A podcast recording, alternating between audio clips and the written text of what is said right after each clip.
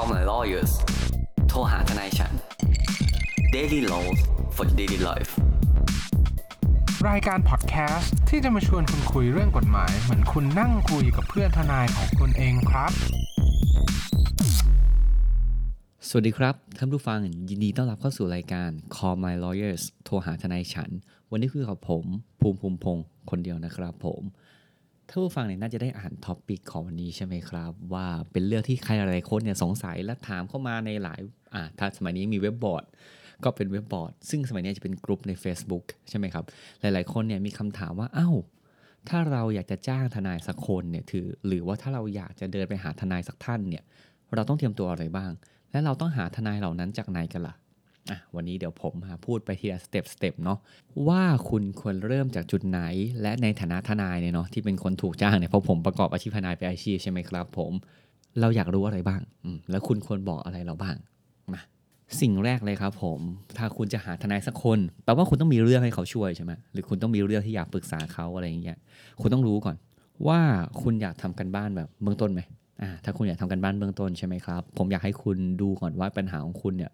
เป็นเรื่องของคดีแพ่งหรือคดีอาญาอะแต่สมมติถ้าคุณฟังตรงนี้คุณไม่เข้าใจเลยนะครับ ว่าคดีของคุณเป็นแพ่งหรืออาญาไม่เป็นไร คุณข้ามสเต็ปนี้ไปได้เลย เพราะว่าที่ผมอยากให้คุณทราบก่อนเนี่ยนะครับว่าคุณเป็นคดีแพ่งหรืออาญาเนี่ยเพราะว่าจริง ๆ แล้วเนี่ยครับผมถ้าเป็นคดีอาญาอย่างเงี้ยครับ สมมติคุณเป็นคนเสียหายเนาะเป็นผู้เสียหายในคดีนี้ คุณก็อาจจะไปร้องต่อท่านตำรวจใช่ไหมครับ แล้วพวกพี่ๆตำรวจเนี่ยเขาก็จัดการเรื่องให้เนาะเขาก็จะรับคำร้องทุกคุณและอาจจะช่วยให้คำปรึกษาแนะนำอะไรเงี้ยเนาะซึ่งเบื้องต้นแล้วเนี่ยครับผมคุณอาจจะไม่ต้องการทนายใน process ที่คุณไปหาคุณตำรวจเลยใช่ไหมครับ อันนี้คือแบบแรก แต่สมมติว่าอะคุณฟังมาคุณภูมิ ผมไม่รู้หรอกนะว่าคดีที่ผมมีปัญหาเนี่ยมันเป็นคดีแพ่ง หรือคดีอาญาไม่เป็นไรครับ คุณลืมเรื่องเมื่อกี้ไปเลยอะคราวนี้คุณต้องการหาทนายใช่ไหมครับ สิ่งแรกที่ผมต้องถามคุณก่อนว่า คุณเป็นฝ่ายไหนอะคุณเป็นคนที่จะฟ้องเขาอะอย่างนี้เราเรียกว่าโจทย์เนาะคุณเป็นคนที่จะถูกฟ้อง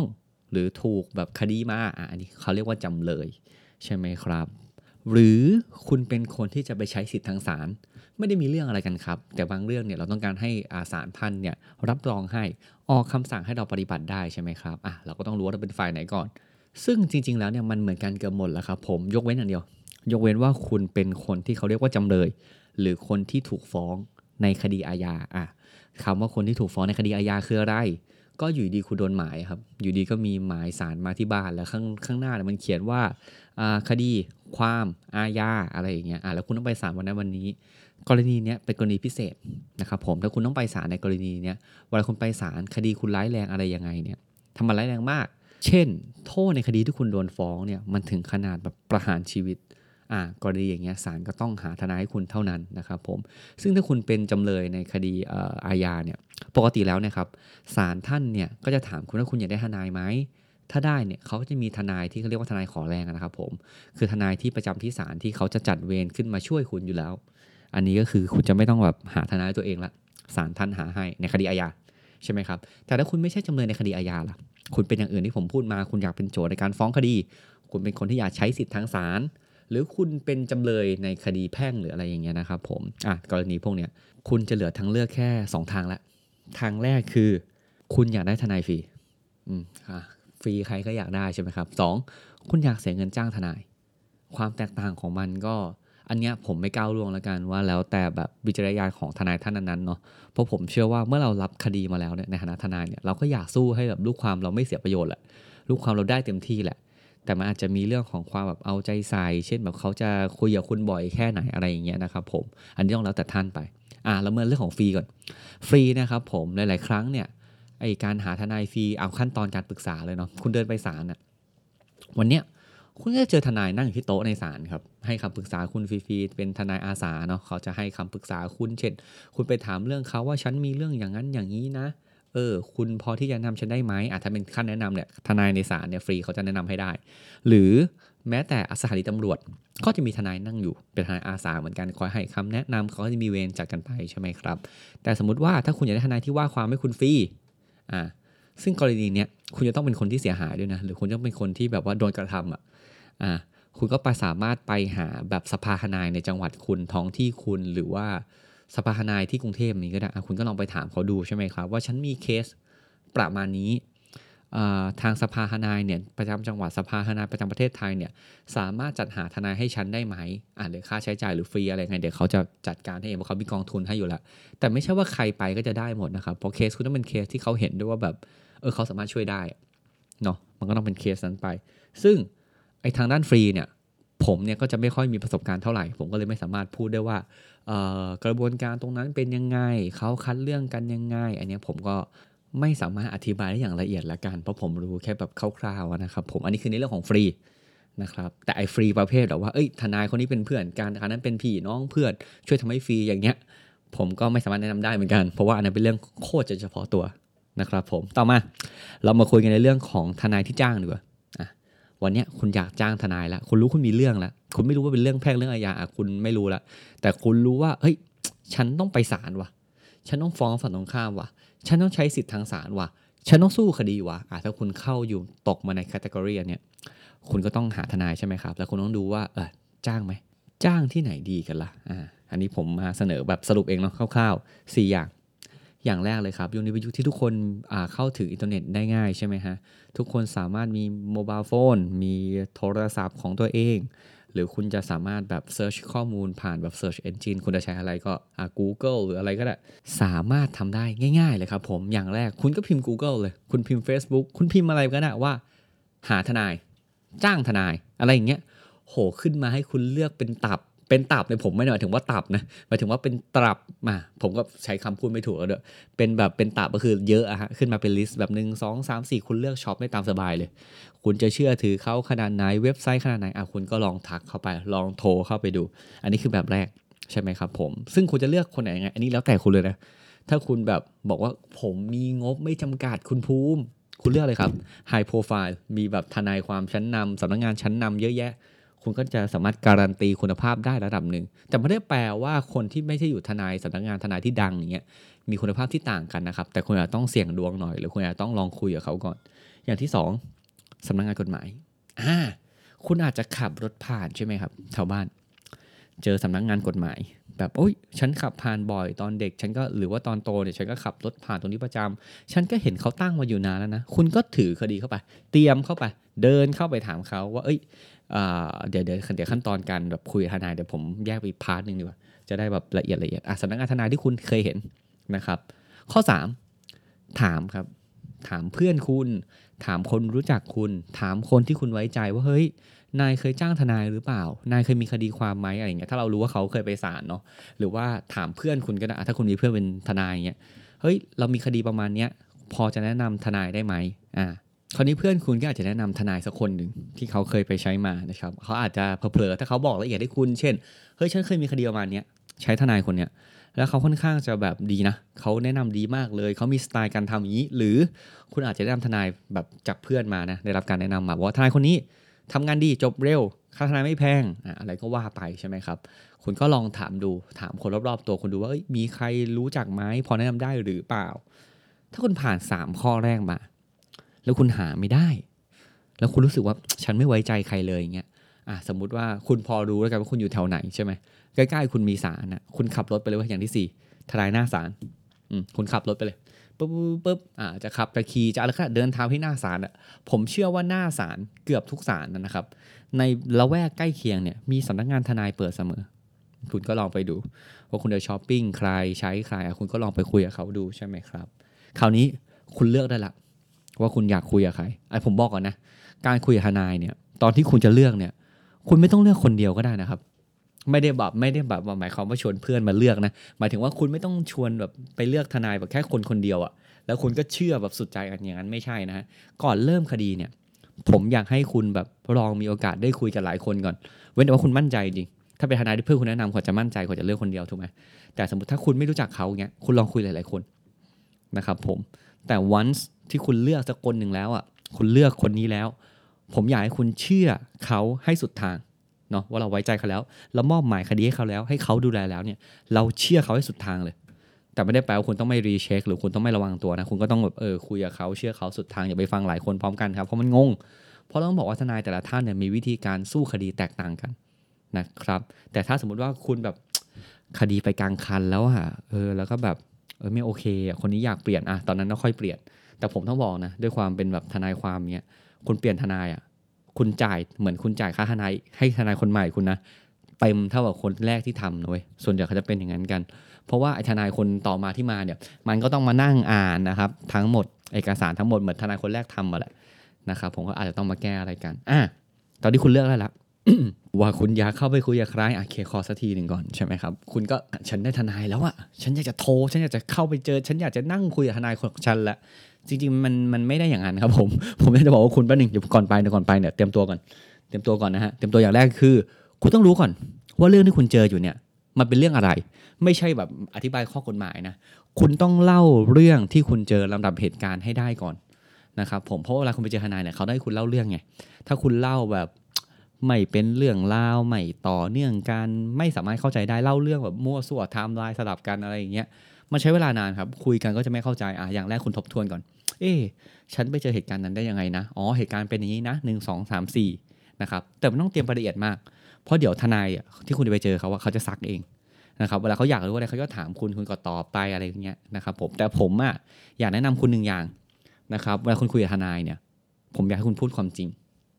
นะครับ เพราะว่าในประสบการณ์ผมในหลาย ๆ ครั้งที่มีลูกความเข้ามาคุยกันอะไรเงี้ยนะครับผม แล้วก็ บางคนเนี่ยเขาก็เขิน เขาก็รู้สึกว่าอายไม่ได้กล้าพูดความจริงเนาะเพราะว่าเวลาเราเล่าเรื่องปัญหาปัญหาหนึ่งเนี่ยครับผมเราต้องบอกก่อนว่าจริง ๆ แล้วเนี่ยเรื่องที่เราฟังจากคนคนหนึ่งมา ไม่ว่าเป็นคดีหรือเป็นอะไรก็ตามนะครับผมมันมีอยู่สามประเภท อันนี้ผมไม่ได้คิดเองนะอ่านมาจากหนังสืออีกทีหนึ่งนะครับอย่างแรกก็คือเรื่องของเราก็คือเรื่องของลูกความเราเนี่ยเวลาเขาเล่าให้ฟังปุ๊บปุ๊บปั๊บอีกอย่างหนึ่งคือเรื่องของเขา เรื่องของเขาคือเรื่องฝั่งตรงข้าม เล่าจากมุมเขาใช่ไหม และเรื่องที่สามคือเรื่องจริงถูกไหมฮะเราเนี่ยหรือไอคนที่มีปัญหาเนี่ยถ้าเราปิดบังในสิ่งที่เราอาย ในสิ่งที่เราไม่อยากพูดสิ่งที่เราไม่กล้าพูดอย่างเงี้ยสุดท้ายแล้วอะครับ คนที่เสียประโยชน์อะมันคือตัวเราเองนะเพราะว่าคนที่คุณจะให้เขาไปสู้แทนคุณทนายของคุณอะไรเงี้ยพราะเขาไม่รู้เรื่องทั้งหมดอะ แล้วเวลาเขาต้องไปสู้ในศาลถ้ามีการสืบพยาน ถ้ามีการถามจากฝั่งตรงข้าม หรืออยู่ดีฝั่งตรงข้ามแบบงัดไม้ตายขึ้นมาอะไรเงี้ยแล้วมาตอกหน้ากลับกันอะไรเงี้ยไอคนจะแพ้หรือคนเสียเปรียบคือเรา เพราะฉะนั้นเนี่ยผมอยากให้คุณเนี่ยพูดความจริง กับตัวทนายของคุณก่อนนะครับ เพราะว่ามันมีประโยชน์กับคุณมากกว่าเชื่อผมนะครับ เขาจะได้รู้ว่า เอ้ย อ๋อ สถานการณ์เป็นอย่างนี้นะ ข้อเท็จจริงเป็นอย่างนี้นะ และสิ่งที่เขาควรวางแผนให้คุณ แนวทางในการต่อสู้คดี แนวทางในการฟ้อง เขาจะได้ออกแบบ design tailor-made จัดทำให้คุณในแบบที่คุณมีประโยชน์เอ๊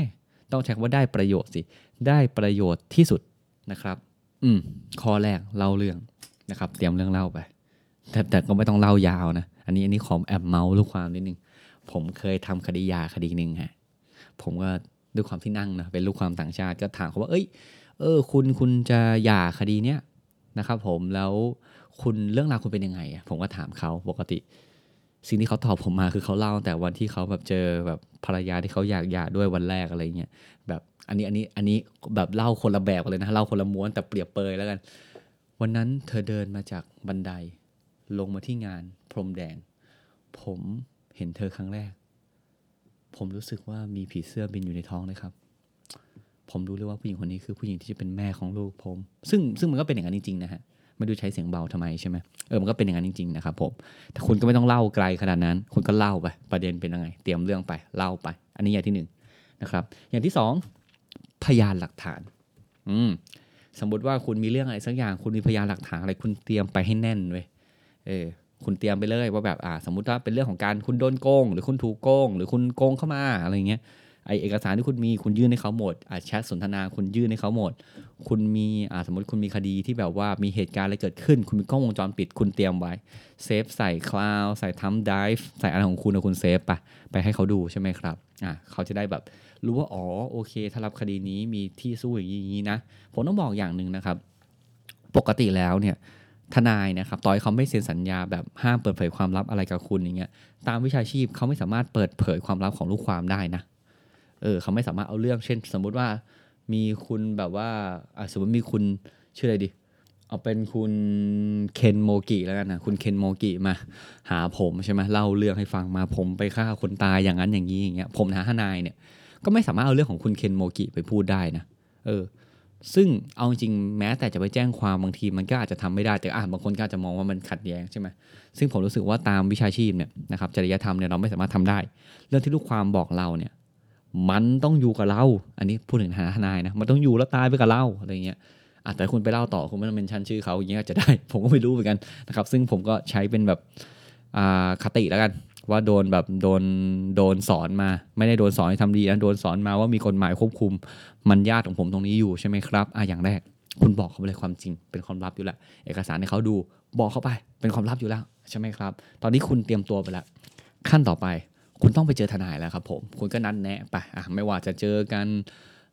แบบต่อหน้า หรือเดี๋ยวนี้ก็มี Zoom ใช่ไหม video call conference อะไรอะคุณจะออนไลน์ คุณจะออฟไลน์ คุณจะไปเจอตัวกัน คุณจะโทรศัพท์อะไรเงี้ย คุณไปเลยเว้ยอืมก็แล้วแต่คุณคุณก็นัดวันกันให้ดีให้ดีนะครับ เสร็จปุ๊บ คราวนี้คุณก็เจอเขาละ สิ่งที่คุณต้องรู้จากเขาเนี่ย หลังจากที่คุณเล่าเรื่องทั้งหมดไปให้แล้วใช่ไหมครับ คุณต้องรู้ 3 อย่าง อย่างแรก แนวทางข้อต่อสู้อ่าแนวทางการต่อสู้ แนวทางข้อต่อสู้เนี่ยอะไรคุณจะเรียกอะไรก็ตามเนี่ยคุณต้องไปรู้ก่อน ว่าเขารับคดีคุณไป เขาจะสู้ยังไงอ่าอย่างแรกคือเขาวิเคราะห์คดีคุณเป็นยังไง แล้วคุณมีข้อได้เปรียบเสียเปรียบยังไง มีทางสู้ยังไง แล้วตามคุณทนายของคุณเนี่ยเขาคิดว่าคดีเนี้ยคุณมีโอกาสชนะไหม แล้วไอ้โอกาสชนะเนี่ยมีเท่าไหร่ หรือเขามองว่าโอกาสชนะคุณน้อยว่ะ กรณีนี้คุณต้องไปประนีประนอมอะไรก็ว่าไป หรือเขามองว่าโอกาสชนะคุณแทบไม่มี อะไรเงี้ยคุณอาจจะไม่ได้เริ่มฟ้องคดีหรืออะไรเพื่อไม่ให้คุณเสียค่าเสียเวลาเนาะเออนะครับ อันนี้คืออย่างแรกแนวทางการต่อสู้ คุณต้องรู้ อย่างที่สองฮะก็คือเรื่องของค่าทนาย แน่นอน คุณไปจ้างทนาย คุณต้องรู้คุณต้องจ่ายค่าตัวเขาเท่าไหร่เว้ยซึ่งอันนี้มีแบบหลากหลายมากเนาะคุณอาจจะจ่ายเขาเป็นแบบเหมาเหมา เป็น fix cost ใช่ไหมครับ คุณก็ fix ไป ก็คือเป็นจ่ายก้อนเดียวจบ ดูแลคุณทั้งคดีนะครับสองหรืออาจจะเป็นแบบจ่ายเป็นรายชั่วโมง ซึ่งอันเนี้ยส่วนใหญ่เนี่ยคนไทยจะไม่ค่อยคุ้นชินกัน จะเป็นเรื่องของต่างชาตินะครับ จะคิดกันเป็นรายชั่วโมง ว่าแบบอ่าคุณทำงานกันเท่านั้นเท่านี้ ตอนเขาเริ่มทำงานเขาจะกดนาฬิกาใช่ไหมครับ ว่าเอาเขาทำไปเท่านี้นะเขาใช้เวลาเท่านี้ แล้วเขาก็มาชาร์จคุณเป็นรายชั่วโมง เท่าที่เขาทำใช่ไหมครับ อย่างสุดท้ายอาจจะจ่ายเป็นรายครั้ง อืม ก็คือว่าอาจจะจ่ายตั้งต้นอย่างหนึงอ่าค่าเตรียมเอกสารค่าอะไรจ่ายเป็นขั้นเป็นตอน ไปศาลทุกครั้ง เก็บเงินคุณเป็นเท่านั้นเท่านี้ทุกครั้งอะคุณก็เลือกไปจะแบบไหน แต่สิ่งที่คุณควรถามนอกจากค่าทนาย คุณควรถามเขาว่าไอ้ค่าทนายเนี่ยรวมค่าอย่างอื่นด้วยไหม เช่น ค่าศาลค่าขึ้นศาลค่าธรรมเนียมศาลนั่นแหละนะครับผม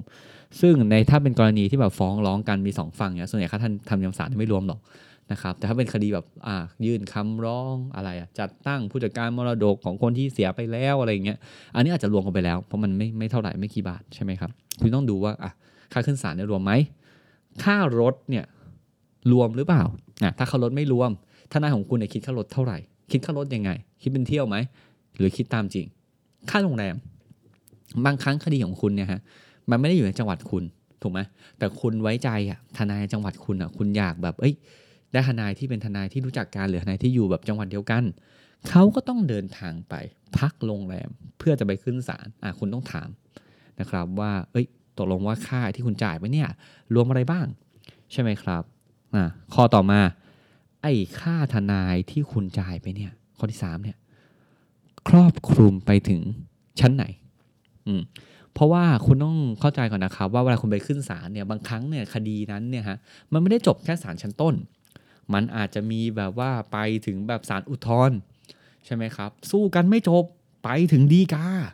ก็มีหรือคดีจบที่ศาลชั้นต้น แต่ฝั่งตรงข้ามไม่ทำตาม ฝั่งตรงข้ามเนี่ยเขาบิดพริ้ว คุณก็ต้องไปบังคับคดีเนาะก็คือไปดำเนินกระบวนการการบังคับคดี ซึ่งต้องถามให้เขาให้แน่ใจก่อน ว่าพี่ค่าทนายพี่เนี่ยมันรวมถึงไหนวะ ใช่ไหมฮะแต่แต่อย่าพูดคำว่ามันรวมถึงไหนวะนะเดี๋ยวเขาจะไล่คุณกลับบ้านเออมันรวมถึงไหนครับ มันรวมถึงไหนคะอ่าอย่างเงี้ย ผมว่ามันก็ก็น่าจะทำให้คุณแบบประมาณการได้เนาะว่าเอ้ยอ่าถ้าฉันฟ้องคดีนี้ฉันสู้คดีนี้ ฉันต้องเสียเงินประมาณนี้ ฉันจะฟ้องดีไหมฉันจะสู้ดีไหมมันคุ้มค่าหรือเปล่าอ่าคุณก็อาจจะต้องดูไปใช่ไหมครับ อันนี้นะครับซึ่งอ่าพอทุกอย่างเสร็จสิ้นละเสร็จครบหมดทุกอย่างคุณทำตามที่ผมพูดมา คุณชอบทนายคนนี้ คุณรู้สึกแล้วว่าไอ้ปัญหาที่คุณมีเนี่ย คุณจะฝากไว้ที่เขา เขาจะเป็นคนขี่ม้าขาวที่มาช่วยคุณออกจากปัญหาเหล่านี้ อืมสิ่งที่คุณต้องเซ็นนะสิ่งที่คุณต้องเตรียมให้เขานะครับผมอะสมมติถ้าปัญหาคุณไม่ใช่ปัญหาที่ขึ้นลงขึ้นศาลเป็นปัญหาที่ขอคำแนะนำวางแผนกันให้ให้คำปรึกษาทำงานเอกสารก็อาจจะจบไป แค่ตรงนั้นใช่ไหมครับ แต่ถ้าสมมุติว่าเป็นคดีที่ต้องขึ้นศาลคดีที่ต้องติดต่อกับบุคคลภายนอก คุณอาจจะต้องเซ็นใบแต่งทนายความอืซึ่งการเซ็นใบแต่งทนายความเนี่ยเขาจะมาเป็นแพทเทิร์นเลยครับว่าคุณให้สิทธิ์เขาทำอะไรบ้าง แต่ผมอยากให้แบบดูนิดนึงนะฮะเพราะบางครั้งเนี่ยไอสิทธิ์ทนายความเนี่ยนะครับบางคนทนายบางท่านเนี่ยก็อาจจะใส่เรื่องของการรับเงินไปด้วยอะไรเงี้ยอันนี้แล้วแต่คุณแล้วกันคุณจะคุยกับเขาไหมว่าแบบสามารถรับเงินแทนคุณได้ไหมอะไรเงี้ยแล้วแต่นะครับ แต่บางกรณีเนี่ย ที่คุณไม่ได้แต่งทนายความอย่างเดียวเว้ยคุณมอบอำนาจเขาไปเป็นผู้รับมอบอำนาจไปดำเนินคดีแทนคุณเลยอะคุณก็ต้องมีใบมอบอำนาจใช่ไหมครับ คุณก็ต้องดูให้ดีว่าคุณจะเซ็นอะไรยังไง รับมอบไปคุณต้องเข้าใจนะคุณมอบอำนาจให้เขาเขาทำอะไรคุณก็ได้ คุณต้องมีความไว้ใจใเขาระดับหนึ่งนะครับ ผมก็ดูไปนะครับ เท่านี้ครับการเลือกทนายของคุณโอ้เท่านี้ก็หลายขั้นตอนเหมือนกันนะครับ ก็คุณก็ลองดูแล้วกันครับ ว่าถ้าคุณมีปัญหาเนี่ยคุณจะเอาไงนะฮะก็ คุณลองดูเลยครับว่าคุณสะดวกใจแบบไหน คุณอยากจ้างทนายในอินเทอร์เน็ตที่มาจากสำนักงานดัง หรือคุณอยากจ้างทนายสำนักงานที่คุณก็รู้สึกว่าดังอะก็คุณก็ไปทางนั้น หรือคุณรู้สึกว่าคุณมีทนายที่คุณไว้ใจอะคุณเคยเห็นเขาไม่ว่าที่ไหนก็ตาม แล้วคุณอยากจ้างเขา คุณก็ลองทักไปถามเขาดูใช่ไหมครับ แล้วก็อ่าสมมุติว่าถ้าคุณอยากได้แบบทนายปากต่อปากเพื่อนคุณแนะนำมาคนนี้ดี คุณรู้สึกมั่นใจ คุณก็ไปทางนั้น ส่วนเรื่องค่าทนายเนี่ย ผมพูดไม่ได้เลยครับ เพราะว่าค่าทนายเนี่ยผมบอกเลยว่ามันเป็นการจ้างทนายเนี่ยมันเป็นเรื่องของความพึงพอใจเนาะมันแบบมีขั้นต่ำกับขั้นสูงที่ห่างกันมาก มากจริง ๆ ซึ่งก็เลือกทนายที่คุณสบายใจ แล้วคุณจ่ายไหวแล้วคุณรู้สึกว่าคุ้มค่ากับผลที่จะได้รับนะครับ ทีนี้คุณรู้จักทนายคุณแล้วนะครับ ผมว่าการเลือกทนายเนี่ยมันก็ไม่ได้ยากอย่างที่คิด คุณก็ลองทำตามที่เราพูดดูนี่แหละครับ แต่ถ้าคุณสงสัยหรือว่ามีข้อแบบว่าคุณไม่แน่ใจว่าคุณต้องเตรียมตัวอะไรอย่างเงี้ยเออคุณอาจจะทักเข้ามาถามเราก็ได้ว่าเอ้ยเออถ้าเราเตรียมไปอย่างนี้โอเคไหมอะไรเงี้ยเราก็อาจจะตอบได้คร่าวๆเนาะแต่ถ้าคุณมาถามเราว่าแบบเฮ้ยผมไปหาทนายท่านนั้นมาเขามีแนวทางการต่อสู้อย่างนี้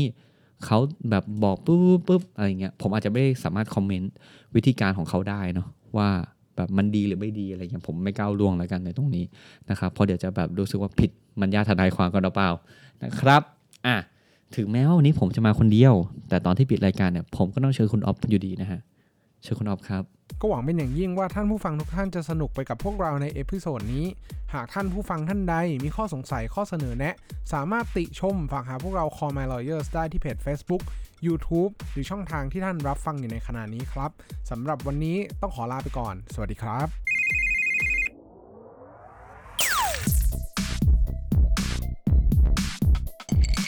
Daily laws for daily life.